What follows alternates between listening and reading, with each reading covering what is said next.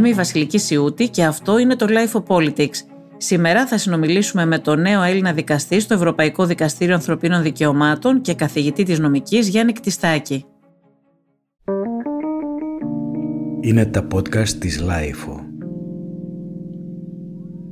Κύριε Κτιστάκη, έχει βλάψει η πανδημία τα δικαιώματα του ανθρώπου στην Ευρώπη; Η απάντηση είναι ότι η πανδημία δοκιμάζει τα δικαιώματα. Είναι δηλαδή τέτοιου μεγέθους η αναταράξει από την πανδημία που δοκιμάζεται, θα έλεγε κανείς, η κρατική δράση, η κρατική αδράνεια σε όλες τις παραμέτρους της, συμπεριλαμβανομένου και του κρατικού καθήκοντος προστασίας των δικαιωμάτων. Ε, με άλλα λόγια, αντιλαμβάνεστε ότι αποκρούω το ρήμα βλάπτο και προτιμώ μάλλον το ρήμα δοκιμάζω, διότι τόσο η Ευρωπαϊκή Σύμβαση Δικαιωμάτων του Ανθρώπου που εφαρμόζει, που έχει ταχθεί να εφαρμόσει το Ευρωπαϊκό Δικαστήριο του Στασβούργου, αλλά και τα εθνικά συντάγματα των ευρωπαϊκών κρατών, έχουν προβλέψει όλα στις διατάξεις τους περιπτώσεις αντισημερινή.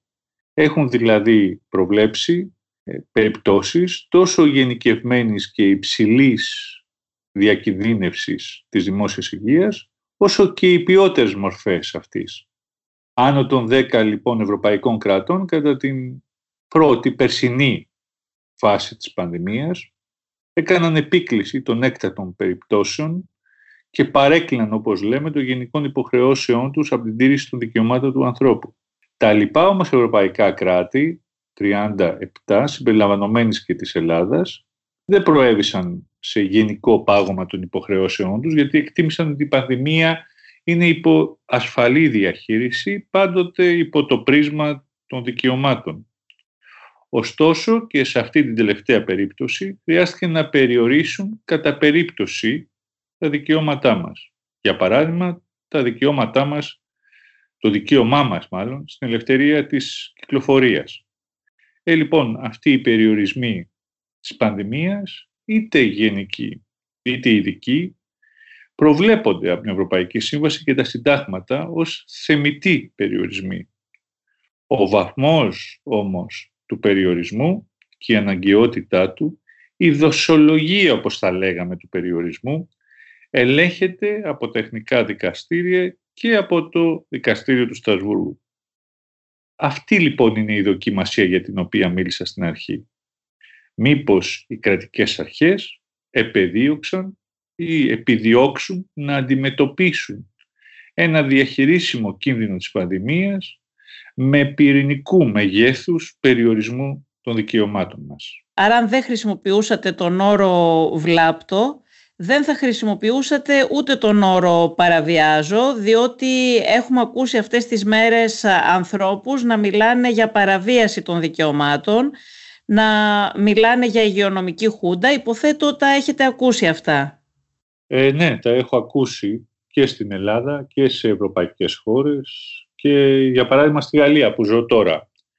Εκτιμώ όμως ότι οι φωνές που γενικεύουν, μιλώντας για ένα οργανωμένο καθεστώς χούντας, δεν είναι σοβαρές. Βεβαίως, κατά περίπτωση, τίποτα δεν αποκλεί να υπήρξαν παραβιάσεις. Υπερβολές στη δοσολογία περιορισμού των δικαιωμάτων μας, όπως απάντησα προηγουμένως, οι οποίες είναι προς επιβεβαίωση ή διάψευση από τα εθνικά δικαστήρια ή το δικαστήριο του Στρασβούργου. Για να γίνω όμως πιο κατανοητός, δεν παρατηρείται γενική, οργανωμένη, κρατική θα έλεγε κανείς προσπάθεια αυθαίρετης περιστολής του συνόλου των δικαιωμάτων μας στο όνομα της πανδημίας. Δεν παρατηρείται επομένως η υγειονομική χούντα. Η απαγόρευση των συναθρήσεων ή της ε, λατρείας χαρακτηρίζεται από μερικούς ως ε, παραβίαση των αντίστοιχων δικαιωμάτων. Τι λέτε εσείς ε, γι' αυτό, δικαιολογείτε αυτή η απαγόρευση; Ε, ναι, όπως προείπα, τόσο το ελληνικό σύνταγμα όσο και η Ευρωπαϊκή Σύμβαση έχουν προβλέψει τις περιπτώσεις σύγκρουσης του δικαιώματός μας στη συνάθεση ή στη λατρεία με το γενικό συμφέρον, δηλαδή την προφύλαξη της δημόσιας υγείας. Κάθε φορά όμως, ανάλογα με τα πραγματικά γεγονότα, σταθμίζεται αυτή η σύγκρουση. Ένα παράδειγμα να σας αναφέρω, μία απόλυτη ετήσιας διάρκειας απαγόρευσης συναθρήσεων ενώ παράλληλα η πανδημία παρουσιάζει εμφανή ύφεση, δεν θα κρινόταν δικαιολογημένη. Θα μπορούσαν δηλαδή τα κράτη να επιτρέψουν, να επιβάλλουν μάλλον, οι ποιότερες απαγορεύσεις της συνάθρησης. Ή αντίστροφα, η καθυστέρηση για λίγους μήνες της βάφτισης ενός νηπίου, μια πράξη θρησκευτικής λατρείας, λόγω της απαγόρευσης της πανδημίας, θα ήταν μάλλον σε γενικές γραμμές δικαιολογημένη, δηλαδή νόμιμη. Μπορούμε βέβαια να φανταστούμε και οριακές σταθμίσεις, οι οποίες μένει να κριθούν, αν πραγματικά χρειαστεί, με πολύ προσοχή από τα δικαστήρια. Δηλαδή κύριε Κτιστάκη, είναι η προστασία, θα μπορούσαμε να πούμε ότι η προστασία της δημόσιας υγείας ότι είναι πάνω από τα ανθρώπινα δικαιώματα σε ορισμένες ε, περιστάσεις, σύμφωνα με αυτά που μας λέτε; Θα το έθετα λίγο διαφορετικά. Τα ατομικά μας δικαιώματα κάμπτονται, παραμερίζονται σε ορισμένες περιπτώσεις προς εξυπηρέτηση του γενικού συμφέροντος, δηλαδή της δημόσιας υγείας. Δεν θα το έθετα ως ζήτημα ιεράρχησης. Λίγα δικαιώματά μας εξάλλου ε, απολαμβάνουν απόλυτη προστασία. Το δικαίωμά μας στη ζωή ή η απαγόρευση των βασανιστήριων είναι δύο από αυτά τα απόλυτα δικαιώματα. Από το σημείο αυτό όμως, έως να κριθεί σε συγκεκριμένες περιπτώσεις ότι το δικαίωμά μας, για παράδειγμα, στη συνάθεση παραβιάζεται, μεσολαβεί μια στάθμιση, μια δικαστική στάθμιση, που λαμβάνει υπόψη της πολλές παραμέτρους. Το ψηλό, παραδείγματος χάρη, κίνδυνο προσβολής της δημόσιας υγείας ή αντίστροφα τον τυχόν εκμηδενισμό του δικαιώματός μας στη συνάθρηση, τον προσωρινό ή το μόνιμο χαρακτήρα των περιορισμών, αλλά και ποιος είναι ο φορέας του δικαιώματος, αν είναι νομικό ή φυσικό πρόσωπο.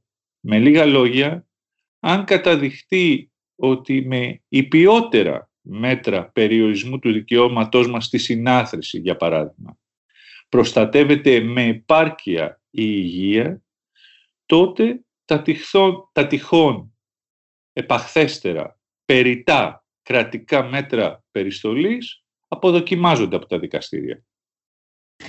Είναι δικαίωμα κάποιου γιατρού, νοσηλευτή ή του υγειονομικού προσωπικού ε, να μην φοράει μάσκα θέτοντας σε κίνδυνο την υγεία του ασθενή ή άλλων ανθρώπων λόγω κορονοϊού για παράδειγμα ή και να μην εμβολιάζεται. Πολύ επίκαιρο το, το ερώτημα ε, όπως και τα ε, υπόλοιπα. Απλώς ε, θα, θα σας απαντήσω με αναφορά σε μία πρόσφατη απόφαση της Ολομέλειας του Δικαστηρίου του Στρασβούργου σχετικά με τον υποχρεωτικό εμβολιασμό ε, των παιδιών σε νηπιαγωγείο.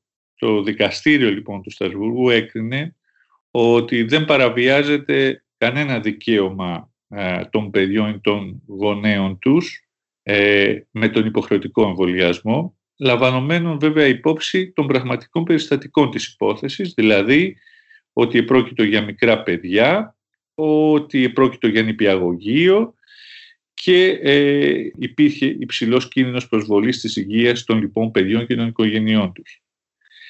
Σημειώνω δε ότι στην ίδια, στο ίδιο συμπέρασμα κατέληξε και το Ελληνικό Συμβούλιο της Επικρατείας πέρσι, όπως και άλλα εθνικά δικαστήρια. Τα ζητήματα αυτά θα φτάσουν μάλλον και στο Στρασβούργο, διότι έχουμε δει τελευταία πολλούς να αναφέρονται στο δικαίωμά τους, να μην φορούν τη μάσκα ή να μην κάνουν τα τεστ ε, για τον κορονοϊό στο σχολείο. Ναι, το γνωρίζω. Συμβαίνει και σε. Θέλω να πω ότι μάλλον θα τα αντιμετωπίσετε κι εσείς αυτά τα, τα θέματα, έτσι δεν είναι; Ναι, το γνωρίζω. Ε, το γνωρίζω ότι υπάρχουν αρνητές και σε πολλές, σε πολλές ευρωπαϊκές χώρες, θα έλεγα σε όλες τις ευρωπαϊκές χώρες. Ναι, θα δούμε τώρα αν κάποιες από αυτές τις εξαγγελθήσεις νομικές ενέργειες θα φτάσουν μέχρι το Στρασβούργο. Θέλω όμως να τονίσω σε γενικό και αφηρημένο επίπεδο, δεν μπορώ να κάνω διαφορετικά σε αυτή τη στιγμή. Πάντως, συγγνώμη που σας διακόπτω κύριε Κτιστάκη, υπάρχει η πεποίθηση σε πολλούς ότι μετά το τέλος της πανδημίας θα υπάρξουν πολλές προσφυγές στο Ευρωπαϊκό Δικαστήριο και γενικότερα θα υπάρξουν πολλές αγωγές ε, και μηνύσεις και αυτός είναι και ο λόγος που ψηφίστηκε πρόσφατα και το ακαταδίωκτο των ε, λοιμοξιολόγων και όχι μόνο ε, στη χώρα μας. Ε, ξέρετε αν συμβαίνει αυτό και σε άλλες χώρες; Κοιτάξτε, για τις αγωγές ε, εικάζω ότι πολλές μπορεί να προχωρήσουν και να φτάσουν μέχρι και το τελικό στάδιο, δηλαδή το δικαστήριο του Στρασβούργου. Για το καταδίωκτο δεν ξέρω τι συμβαίνει σε άλλες χώρες ε, και να δούμε πώς θα εξελιχθούν οι δικαστικές όλες αυτές οι ενέργειες. Θέλω όμως να τονίσω σε ένα γενικό και αφηρημένο επίπεδο, γιατί δεν μπορώ να κάνω διαφορετικά αυτή τη στιγμή, ότι η ελευθερία της επιστήμης και της επιστημονικής έκφρασης προστατεύεται κατά τρόπο εκτεταμένο από το δικαστήριο του Στρασβούργου και τελευταία και από το άλλο Ευρωπαϊκό Δικαστήριο, εκείνο του Λουξεμβούργου, χωρίς πάντως να αποκλείεται και ο περιορισμός της επιστημονικής έκφρασης σε εξαιρετικές περιστάσεις. Θέλω να περάσω και σε ένα άλλο θέμα, εκείνο της Σαρία, με το οποίο έχετε ασχοληθεί πάρα πολύ στο παρελθόν. Θέλω να σας ρωτήσω αν υπάρχουν χώρες στην Ευρώπη που δεν παρέχουν επιλογή στις γυναίκες μεταξύ της ε, Σαρία και του κοινού δικαίου. Πώς προστατεύονται οι γυναίκες αυτές και πόσο μεγάλο είναι αυτό το ζήτημα στην Ευρώπη; Η απάντησή μου είναι καταρχάς θα έλεγα υποκειμενική, διότι υπερασπίστηκα ως συνήγορος πριν από τρία έτη ενώπιον της Ολομέλειας του Ευρωπαϊκού Δικαστηρίου την μουσουλμανίδα Μόλα Σάλη από τη Θράκη που παραπονέθηκε για το καθεστώς της Αρίας που υπάρχει στην Ελλάδα. Σε ένα... Για τη Θράκη μιλάμε, έτσι; Για τη Θράκη, ναι, ναι, ναι, βέβαια, για τη Θράκη.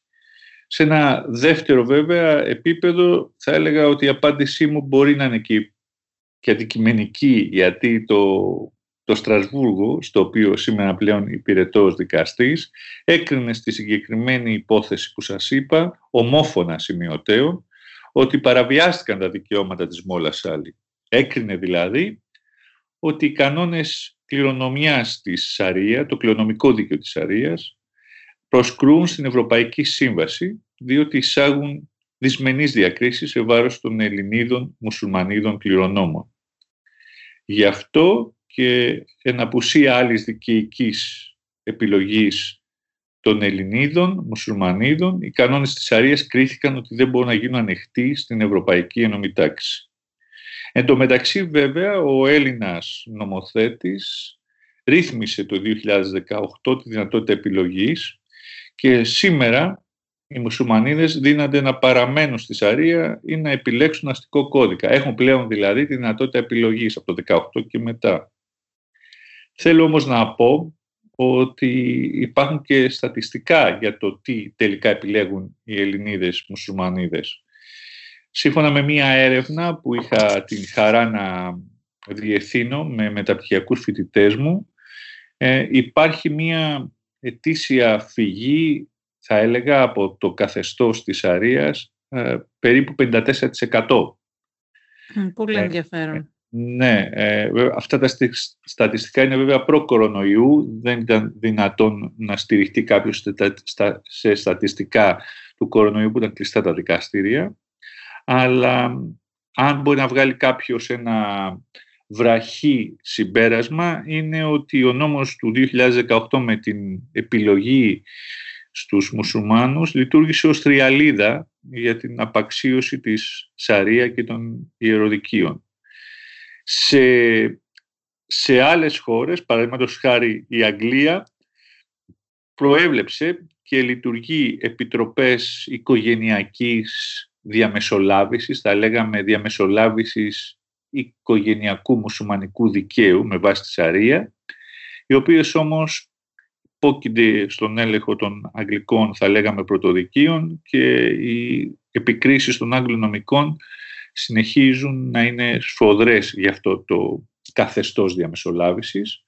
Ο δε Καναδάς που σκέφτηκε να κάνει κάτι παρόμοιο πριν από χρόνια το εγκατέλειψε ε, κάτω από την γενική κατακαυγή των γυναικείων κινημάτων.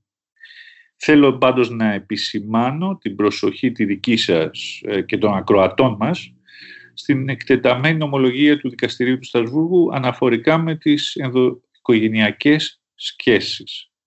Νομοθεσίες και πρακτικές των ευρωπαϊκών κρατών για το διαζύγιο, τη διάσταση των συζύγων, την επικοινωνία με τα τέκνα τους και την ανατροφή των τέκνων τίθενται υπό την θα λέγαμε υπό την κρίση του Ευρωπαϊκού Δικαστηρίου σε μηνιαία βάση.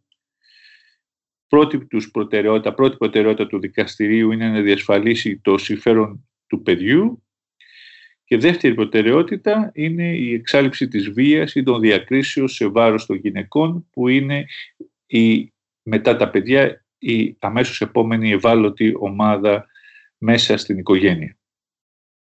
Στις 9 ε, Μαΐου, κύριε Κτιστάκη, είναι η μέρα της Ευρώπης. Πόση πρόοδος νομίζετε ότι έχει συντελεστεί στα θέματα αυτά, ε, των δικαιωμάτων εννοώ. Είναι πράγματι 9η Μαΐου, αλλά δεν είναι η μόνη ε, ημερομηνία. Θα συμπλήρωνα ότι μίζωνες ευρωπαϊκές εξελίξεις εορτάζονται το Μάιο. 7 Μαΐου του 1948 ε, σας υπενθυμίζω, συνέρχεται στη Χάγη η διάσκεψη της Ευρώπης υπό τον Τσόρτσιλ.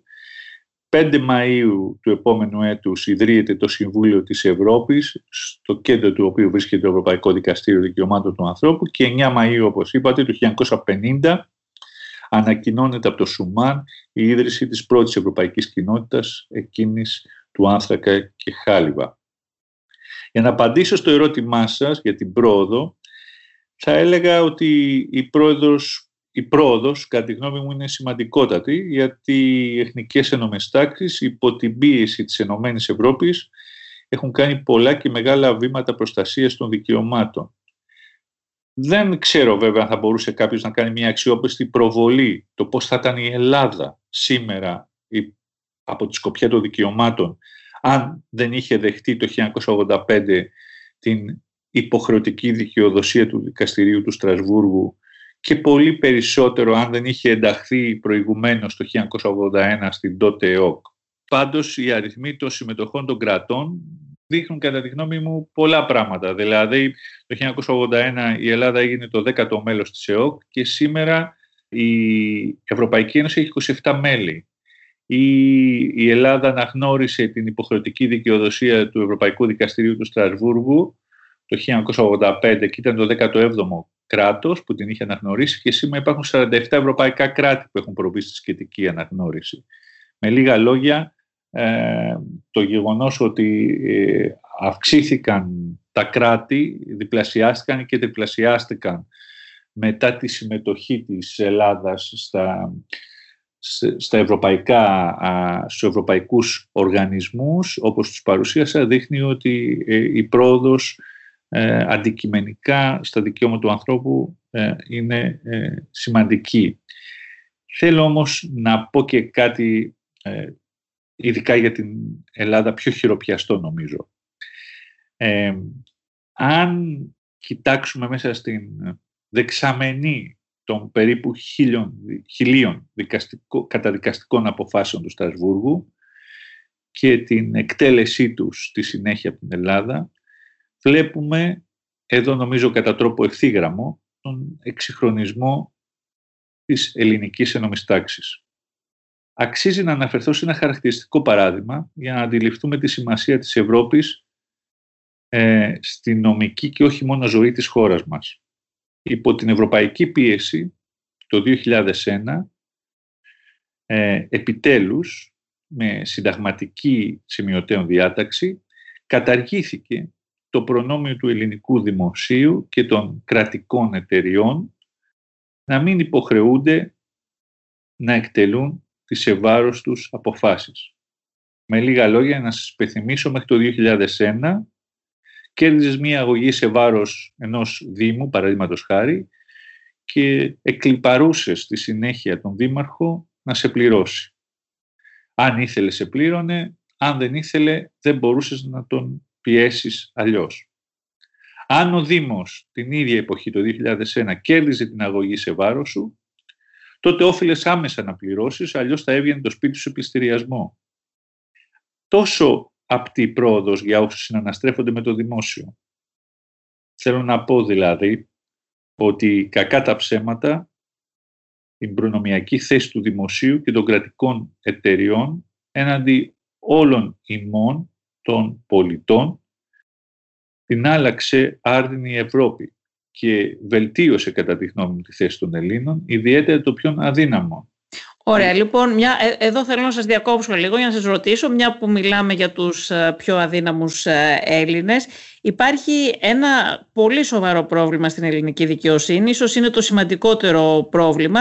Γνωρίζω ότι δεν είναι μόνο στην Ελλάδα, αλλά είναι και στην Ιταλία για παράδειγμα, αλλά στην Ιταλία είναι πάρα πολύ έντονο το πρόβλημα της καθυστέρησης στην απονομή της δικαιοσύνης, η οποία νομίζω ότι φύγει ακόμα περισσότερο τους πιο αδύναμους ε, συμπολίτες μας. Πώς μπορεί να αντιμετωπιστεί το πρόβλημα αυτό κατά τη γνώμη σας; Ναι, ε, πράγματι ε, πρόκειται για ένα συνεχές στίχημα τόσο στο πλαίσιο του δικαστηρίου του Στρασβούργου, όσο και στο πλαίσιο των εθνικών δικαστηρίων. Δεν είναι μόνο η Ιταλία, ζητήματα χρόνου αντιμετωπίζει και το ίδιο το Στρασβούργο. Για την Ελλάδα βέβαια το στίχημα θα έλεγα είναι μόνιμο. Ήρθε και έκατσε. Ε, κατά την κρίση μου η υπέρμετρη καθυστέρηση σημαίνει ανησυχία. Δεν πρέπει να μασάμε τα λόγια μας. Στο Στρασβούργο στο Ευρωπαϊκό Δικαστήριο δοκιμάζουμε συνεχώς νέα σχήματα εσωτερικής οργάνωσης για την απορρόφηση των καθυστερήσεων παρά την ένδυα των πόρων που έχουμε. Είμαστε πεπισμένοι όμως μετά από αρκετά πειράματα, δοκιμασίες, ότι οι ολιγομελείς συνθέσεις μπορούν να προσδώσουν γρήγορους ρυθμούς στη δικαιοσύνη. Με λίγα λόγια, δεν είναι όλες οι υποθέσεις, αγωγές, προσφυγές για την ολομέλεια των ανωτάτων δικαστηρίων ή για συνθέσεις των επτά δικαστών. Θα ήθελα προσωπικά αυτό το πείραμα ή αν θέλετε αυτή την εμπειρία, αυτή η εμπειρία να μεταφερθεί και σε εθνικό επίπεδο. Νομίζω ότι το πρώτο βήμα έγινε με την ενισχυμένη μηχανοργάνωση.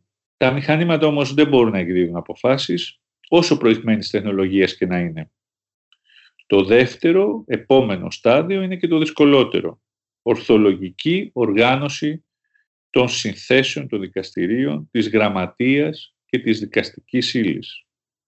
Τέλος, ε, θα ήθελα να το σημειώσω αυτό. Εγώ δεν συμφωνώ να ρίχνουμε το ανάθεμα στο δικηγορικό σώμα για τυχόν μαζικές αγωγές ή βιομηχανία αγωγών κλπ. Οι δικηγόροι είναι υπερασπιστές των θυγωμένων. Καλοί κακοί υπερασπιστές. Δεν είναι όμως εξουσία. μόνο αν καταλήξουμε στο συμπέρασμα ότι ένα ή περισσότερο οργανωμένα δικηγορικά γραφεία θα μπορούσαν να υπονομεύσουν τόσο εύκολα και για τόσο μεγάλο διάστημα την εύρυθμη ταχεία λειτουργία των δικαστηρίων. Η πολιτεία έχει την μοναδική ευθύνη να λάβει μέτρα για την ταχύτερη απονομή της δικαιοσύνης και την προστασία των αδυνάτων. Κύριε Κτιστάκη, θα ήθελα τώρα να πάμε λίγο σε ένα άλλο θέμα, στα social media και ανθρώπινα δικαιώματα. Αυτό είναι ένα νέο πεδίο σχετικά. Έχουμε παραβίαση των δικαιωμάτων στα μέσα κοινωνικής δικτύωσης, για παράδειγμα της ελεύθερης έκφρασης ή των προσωπικών δεδομένων ή άλλων δικαιωμάτων.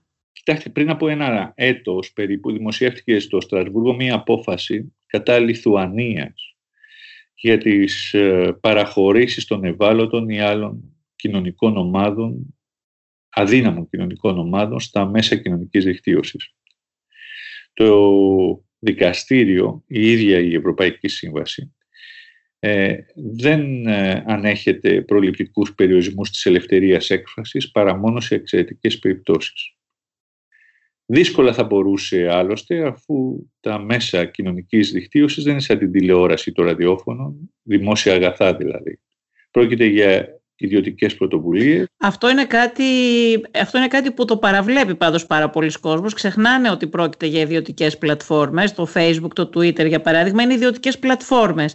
Και αυτό πολλοί κόσμος είτε δεν το γνωρίζει είτε το παραβλέπει. Οπότε είναι πολύ χρήσιμη. Αυτό θέλω να πω η επισήμανση που κάνετε είναι ιδιωτικές πρωτοβουλίες ελεύθερης εισόδου και εξόδου από αυτές.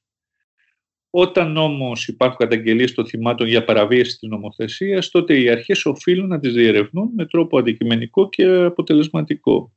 Αυτό κάνει στην Ελλάδα η Αρχή Προστασίας Δεδομένου Προσωπικού Χαρακτήρα, αλλά και άλλες ε, συναρμόδιες ανεξάρτητες αρχές. Αυτό πράττουν όταν χρειάζεται και οι εισαγγελικές αρχές. Με άλλα λόγια, τα μέσα κοινωνικής δικτύωσης δεν μπορεί να είναι άβατο παραβίαση των δικαιωμάτων μας, αλλά μακριά από μια δημοκρατική, ανοιχτή ευρωπαϊκή κοινωνία, η σκέψη για λήψη γενικών προληπτικών μέτρων σε βάρος των μέσων κοινωνικής δικτύωσης. Έχουμε, έχουμε δει πάντως να κατεβαίνουν ε, δημοσιεύματα τελευταία και στο facebook. Το έχουμε δει αυτό το τελευταίο διάστημα. Ε, θέλω να σας ρωτήσω και κάτι άλλο. Πάντως το θέμα της ε, προσβολής της προσωπικότητας υπάρχει σε ορισμένες πλατφόρμες. Ε, μπορεί ο καθένας να λέει οτιδήποτε και το άτομο να μην προστατεύεται; Ε, έχετε δίκιο. Ε, ε, έχετε δίκιο, αλλά ας, ας πάμε λίγο στις εφημερίδες, η οποία είναι μια ιδιωτική πρωτοβουλία επίσης, και ας πάμε λίγες δεκαετίες πίσω, όταν η εφημερίδα, οι εφημερίδες μονοπολούσαν την ενημέρωση. Μπορεί να ξυμνούσες ένα πρωί και να έβλεπες τον εαυτό σου κρεμασμένο στα μανταλάκια, στα περίπτερα, πρωτοσέλιδο που λέγαμε τότε. Ναι, αυτά έχουν, έχουν συμβεί στο παρελθόν και όχι μόνο για επώνυμους, έχουν συμβεί και για απλούς πολίτες. Ωστόσο, ο νόμος δίνει ε, τη δυνατότητα να υπερασπιστείς ε, τα δικαιώματά σου και να καταφερθείς εναντίον εκείνου που προσέβαλε την ε, προσωπικότητα. Εδώ είναι λίγο πιο δύσκολο γιατί υπάρχει και το θέμα της ανωνυμίας. Ναι, η αλήθεια είναι ότι εδώ υπάρχει ανωνυμία, αλλά δεν θα μπορούσαμε να φανταστούμε παλαιότερα με τις εφημερίδες να υπάρχει μια επιτροπή λογοκρισίας που τα ξημερώματα θα, θα έλεγχε τα πρωτοσέλιδα. Ε, η ένομη τάξη θέλει να πέφτουν οι κυρώσεις στο θήτη προκειμένου αυτός να μην το επαναλάβει. Έχουμε δηλαδή μια λογική αποτραπτικής δύναμης των κυρώσεων. Σήμερα λοιπόν μόνο μία αποτρεπτική δύναμη των κυρώσεων θα πρέπει να επιστατεύσουμε και όχι μία προληπτική λογοκρισία των μέσων κοινωνικής δικτύωσης. Θέλω όμως να σας πω κάτι για την ανωνυμία που σωστά επισημάνατε. Ε, υπάρχει μία φράση του ανώτατου δικαστηρίου, του συνταγματικού δικαστηρίου των Ηνωμένων Πολιτειών από το Σας, σας το ανέφερα αυτό γιατί, γιατί στις εφημερίδες που φέρετε πριν ως παράδειγμα δεν υπήρχε το θέμα της ανωνυμίας. Ήξερε ο πολίτης ε, ποιος είναι αυτός, ποιο είναι αυτό το μέσο που προσβάλλει την προσωπικότητά του και μπορούσε να, να διεκδικήσει τα, την αποκατάσταση της προσβολής. Ε, έχετε δίκιο. Ε, Θέλω όμως να σας πω αυτή μια φράση ε, του, του μακρινού τεχνολογικά 1995 από το Συνταγματικό Δικαστήριο των Ηνωμένων Πολιτειών που νομίζω κυριαρχεί στην, ε, στην ομολογία και του Ευρωπαϊκού Δικαστηρίου. Η φράση αυτή, η οποία ε, την λέω για τους ακροατές μας και για σας, είναι η ακόλουθη. Η ανωνυμία, είπε το Συνταγματικό Δικαστήριο, είναι η ασπίδα από την τυραννία της πλειοψηφίας. Δηλαδή, ήθελε να τονίσει το Συνταγματικό Δικαστήριο, το Αμερικανικό Συνταγματικό Δικαστήριο, τη συμβολή του ανώνυμου λόγου στην εύρυθμη λειτουργία της δημοκρατίας ε, για να συμπληρώσει και συμπλήρωσε μάλλον στη συνέχεια ότι η ανωνυμία, ε, ε, η ανωνυμία του διαδικτύου προστατεύεται συνταγματικά στην Αμερική. Και αυτό θα έλεγα ότι είναι, αυτή είναι και η στάση του Δικαστηρίου του Στρασβούργου. Το διαδίκτυο είναι ένα νόμιμο φόρουμ άσκησης της ελευθερίας του ανώνυμου λόγου. Υπάρχουν όμως, όπως είπαμε και πριν, τρεις κάμψεις, τρεις περιορισμοί από την προστασία της ανωνυμίας του διαδικτύου. Ο πρώτος, ο πρώτος όρος είναι ότι ο θυγόμενος να μπορεί να καλέσει ευθέως μέσω του διαδικτύου τον ανώνυμο χρήστη να αποκαλύψει εντός εύλογου χρόνου την ταυτότητά του πριν η υπόθεση πάει στα δικαστήρια. Ο δεύτερος είναι να, να προκύπτει η προσβολή των συμφερόντων του θυγωμένου και γι' αυτό τελευταίος να οφείλει με επιμέλεια να προσκομίσει στο δικαστήριο ή στις ανεξάρτητες αρχές επαρκές αποδείξεις. Και ο τρίτος όρος που έχει επισημαθεί είναι η προσβολή των συμφερόντων του θυγωμένου, η φήμη του, η προσωπικότητά του, η περιουσία του, η ιδιωτική του ζωή, ότι προσβάλλεται από την ανωνυμία, από τον ανώνυμο σχολιαστή του διαδικτύου, πρέπει να είναι τέτοια που να δικαιολογεί την άρση της ανωνυμίας από τις υπεύθυνες κρατικές αρχές. Θα έλεγα προς αυτή την κατεύθυνση είναι και ο ελληνικός νόμος 3783 του 2009 για την ταυτοποίηση των κατόχων και χρηστών εξοπλισμού και υπηρεσιών κινητής τηλεφωνίας. Αντιλαμβάνεστε βέβαια ότι υπάρχει, ε, βεβαίως η ανωνυμία θα έπρεπε να προστατεύεται και είναι πολύ λογικό και θεμητό αυτό, γιατί ένας απλός πολίτης πολλές φορές δεν έχει τη δυνατότητα να διατυπώσει και να πει κάποιες αλήθειες αν θέλετε, ε, χωρίς να έχει κάποιες αρνητικές συνέπειες και ε, εκεί πραγματικά θα έπρεπε να προστατεύεται. Αλλά δεν είναι μόνο αυτές οι περιπτώσεις. Έχουμε δει και το ξέρουμε στις μέρες μας ότι υπάρχουν για παράδειγμα και κομματικοί στρατοί από πάρα πολλά κόμματα και αυτό είναι ένα φαινόμενο που το έχουμε δει σε πάρα πολλές ε, χώρες. Και έχουμε δει το φαινόμενο αυτό και σε εκλογές. Υπάρχουν λοιπόν πολύ συχνά αυτά τα, αυτοί οι ανώνυμοι λογαριασμοί οι οποίοι πολύ συχνά είναι κομματικοί στρατοί ή εξυπηρετούν άλλες σκοπιμότητες, που εκεί έχουμε και παραβιάσεις δικαιωμάτων και προσβολή της αξιοπρέπειας. Θέλω να πω ότι δεν χρησιμοποιείται πάντα η ανωνυμία για θεμητούς ε, σκοπούς και λόγους. Ε, χρησιμοποιείται και για να παραβιάσει δικαιώματα ε, προσωπικότητων. Ε, Βεβαίως ε, ισχύει αυτό, αλλά γι' αυτό είπαμε ότι δεν είναι απόλυτο το δικαίωμα. Υπό όρους ε, δεν είναι απόλυτη ελευθερία. Υπό όρους, αλλά ε, καταρχήν υπάρχει ελευθερία στην ανωνυμία στο διαδίκτυο. Από την άλλη είναι και ένα ζήτημα που ε, έθιξα λίγο σε μια ερώτησή μου και πιο πριν, ε, θα ήθελα όμως άλλη μια απάντηση. Έχουμε και τα προβλήματα με την ελευθερία της έκφρασης. Σε ορισμένες πλατφόρμες όπως ανέφερα πριν το Facebook για παράδειγμα, έχουμε δει, αλλά όχι μόνο στο Facebook, έχουμε δει να κατεβαίνουν ε, και κείμενα ε, χωρίς επαρκή αιτιολόγηση. Ναι, εδώ ε, νομίζω ότι η ιδιωτική πρωτοβουλία στο διαδίκτυο έχει αυτή την, απολαμβάνει αυτή την πολυτέλεια να κατεβάζει κείμενα. ο φορέας ο, που έχει την πλατφόρμα έχει αυτό το δικαίωμα έχει αυτή την ευχέρεια, δεν θα το έλεγα δικαίωμα, έχει αυτή την ευχέρεια, την πολυτέλεια. Εκείνο που δεν έχει είναι η πλήρης ελευθερία στο να ανεβάζει τις αναρτήσεις. Δηλαδή, μισαλόδοξες, ναζιστικές, ομοφοβικές ή ρατσιστικές αναρτήσεις απαγορεύονται. Δεν έχει αυτή την πολυτέλεια η πλατφόρμα. Σχηματικά θα μπορούσα να σας πω ότι ισχύει το ακόλουθο πλήρη ελευθερία να κατεβαίνουν αναρτήσεις για την ιδιωτική πλατφόρμα, σχετική ελευθερία όμως της ιδιωτικής πλατφόρμας να ανεβάζει αναρτήσεις. Εκεί έχει καταλήξει αυτή τη στιγμή η νομολογία του Ευρωπαϊκού Δικαστηρίου. Ε, θα ήθελα να σας ρωτήσω και κάτι άλλο κύριε Κτιστάκη, μια που αναφερθήκατε και στην ομολογία του Ευρωπαϊκού Δικαστηρίου των Δικαιωμάτων του Ανθρώπου. Εναρμα, εναρμονίζονται τα κράτη με τις αποφάσεις και με την ομολογία αυτή του Ευρωπαϊκού Δικαστηρίου; Ε, θίγεται ένα πολύ σημαντικό ζήτημα. Το ίδιο το δικαστήριο δεν έχει την αρμοδιότητα να υποπτεύει την εκτέλεση των αποφάσεών του. Ε, η εποπτεία της εκτέλεσης ε, επαφίεται σε ένα πολιτικό όργανο στην Επιτροπή Υπουργών του Συμβουλίου της Ευρώπης. Αυτό το πολιτικό εποπτικό όργανο δυσκολεύεται, θα έλεγα αρκετές φορές, να επιβάλλει την εκτέλεση σε δαχτυλοδειχτούμενα κράτη. Βεβαίως η εκτέλεση των αποφάσεων του Σταρβούργου μπορεί να προσκρούει, μπορεί να δυσκολεύεται από δομικά προβλήματα που δεν λύνονται από τη μία μέρα στην άλλη. Για παράδειγμα, η κατάσταση των σοφρονιστικών ιδρυμάτων, των φυλακών.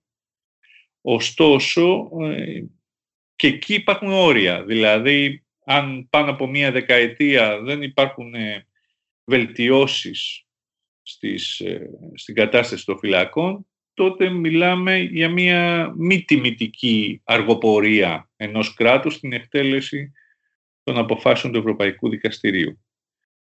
Υπάρχουν όμως και ευρωπαϊκές κυβερνήσεις που διώκουν, για παράδειγμα, συστηματικά τους πολιτικούς τους αντιπάλους και έχουν καταδικαστεί για αυτό το λόγο το Ευρωπαϊκό Δικαστήριο. Αυτές οι κυβερνήσεις ε, δεν απολαμβάνουν, θα έλεγα, πίστοσης χρόνου. Η απελευθέρωση των αντιφρονούντων από τις φυλακές πρέπει να γίνει χωρίς καμία χρονοτριβή ε, προκειμένου να προστατευτεί το κύρος και αποτελεσματικότητα του Ευρωπαϊκού Συστήματος Προστασίας. Ξαναλέω όμως ότι ε, αυτό ε, επαφίεται, είναι αρμοδιότητα, να το πω καλύτερα, της Επιτροπής Υπουργών του Συμβουλίου της Ευρώπης, όχι του ίδιου του δικαστηρίου. Και μια τελευταία ερώτηση. Ποιες εκτιμάτε ότι είναι οι σύγχρονες προκλήσεις για το Ευρωπαϊκό Δικαστήριο των Δικαιωμάτων του Ανθρώπου; Ε, δύο εκτιμώ ότι είναι αυτές. η προστασία του περιβάλλοντος και οι ενδοοικογενειακές σχέσεις. Η μεν πρώτη ε, πρόκληση είναι παγκόσμια, εντάσσεται στο, στον γνώριμο χώρο του δημοσίου δικαίου και βρίσκεται στην πολιτική επικαιρότητα και λόγω της προεδρίας Biden. Ελάχιστες μέρες πριν για μας τους νομικούς ε, υπήρχε είδηση το Γερμανικό Συνταγματικό Δικαστήριο έκρινε, λαμβάνοντας, θα έλεγα, τη σκητάλη από το Ολλανδικό Άριο Πάγο, ότι το γερμανικό κράτος οφείλει να σεβαστεί τα, ανώτατα, τα ετήσια ανώτατα όρια εκπομπής των καυσαερίων. Σημειωτέων δε ότι η Ευρωπαϊκή Σύμβαση δεν έχει ρητή διάταξη για την προστασία του περιβάλλοντος, όπως το περιώνυμο άρθρο 24 του ελληνικού συντάγματός μας. Πώς θα προστατευτεί λοιπόν ένα δικαίωμα που δεν κατοχυρώνεται ρητά, μια πρώτη πρόκληση για το Στρασβούργο. Η δεύτερη πρόκληση, όπως προανέφερα, είναι εκείνη των ενδοοικογενειακών σχέσεων. Είναι μια υπόκοφη πρόκληση, βάζει το Στρασβούργο στο κέντρο του ιδιωτικού δικαίου και σε αυτό το χώρο του δικαίου, του ιδιωτικού δικαίου, τα κράτη απολαμβάνουν, όπως λέμε, μεγαλύτερο του συνηθισμένου περιθωρίου εκτίμησης των καταστάσεων. Ο έλεγχος δηλαδή του Στρασβούργου δεν είναι ορθός τόσο εντατικός στο χώρο του ιδιωτικού δικαίου όσο είναι ο έλεγχος του στο χώρο του δημοσίου δικαίου. Θέλει λοιπόν μια ιδιαίτερη μαεστρία από το Ευρωπαϊκό Δικαστήριο, αφενός να μην αντιδράσουν σπασμωδικά τα κράτη από την εισπίδηση του ευρωπαϊκού δικαίου σε χώρους του ιδιωτικού δικαίου, του οικογενειακού δικαίου και αφετέρου όμως να μην μείνουν απροστάτευτα τα παιδιά και οι γυναίκες εντός της οικογένειας. Αυτή είναι η δεύτερη πρόκληση για την οποία μίλησα. Κύριε Κτιστάκη, σας ευχαριστώ πάρα πολύ. Και εγώ σας ευχαριστώ πολύ. Ακούσατε το Life of Politics με τη Βασιλική Σιούτη. Μαζί μας σήμερα ήταν ο νέος Έλληνας δικαστής στο Ευρωπαϊκό Δικαστήριο Ανθρωπίνων Δικαιωμάτων και καθηγητής της νομικής Γιάννης Κτιστάκης. Αν θέλετε να ακούτε τη σειρά podcast Life of Politics της Life, μπορείτε να μας ακολουθήσετε στο Spotify, στα Apple Podcast και στα Google Podcast.